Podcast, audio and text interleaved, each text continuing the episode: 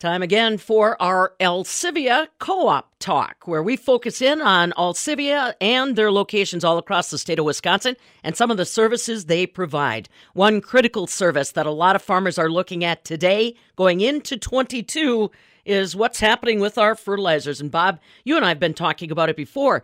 After Hurricane Ida and the disruption in production down there and the fact we're so dependent on the world market for our fertilizers, it's a critical topic this time of the year.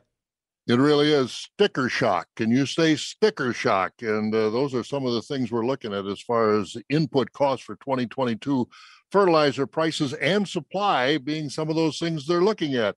Nick Christian is Vice President of Agronomy with Alcivia, headquartered at the College Grove location. I had a chance to talk to Nick about fertilizer, and I asked him, what's the latest as far as price and supply? Yeah, so Bob, fertilizer prices have really, really taken an increase here this last year, and you know it's been driven by multiple different facets. I mean, we're we're looking at supply and demands that are that are pushing record levels from backdated all the way until last fall, and as and as we push through here, that supply hasn't hasn't eased up. We've had outside factors both on the global side and weather related. You know, it, it seems as though as soon as you get past the first one, the next one comes, uh, whether it is a company asking for tariffs to be put on to phosphates or to nitrogen products, whether it's the uh, Chinese government asking to not export any product due to wanting to clean up the environment for the Olympics, or whether it's a hurricane coming into the Port of New Orleans and uh, messing that system up. You know, it's really taken product up to about two X where we looked at it here this last year, and uh, that's a challenge when you when that when that process started with the increase in the commodity prices and the demand pushing that up, and then it has been pushed past that and past where that, that commodity price really truly supports it really well right now today, and from outside factors that are outside of the commodity world. So as we look at that, it, it's going to be a challenge as we move forward looking at these numbers. And as you look forward, there's not a lot that really says they're going to come back off in the near future. Price one thing. What about availability then when you mentioned some of these supply hangups? So that availability then pushes right down to the to the road of the price as well. It's all affecting it. You know, right now today the, the river system's running fairly slow.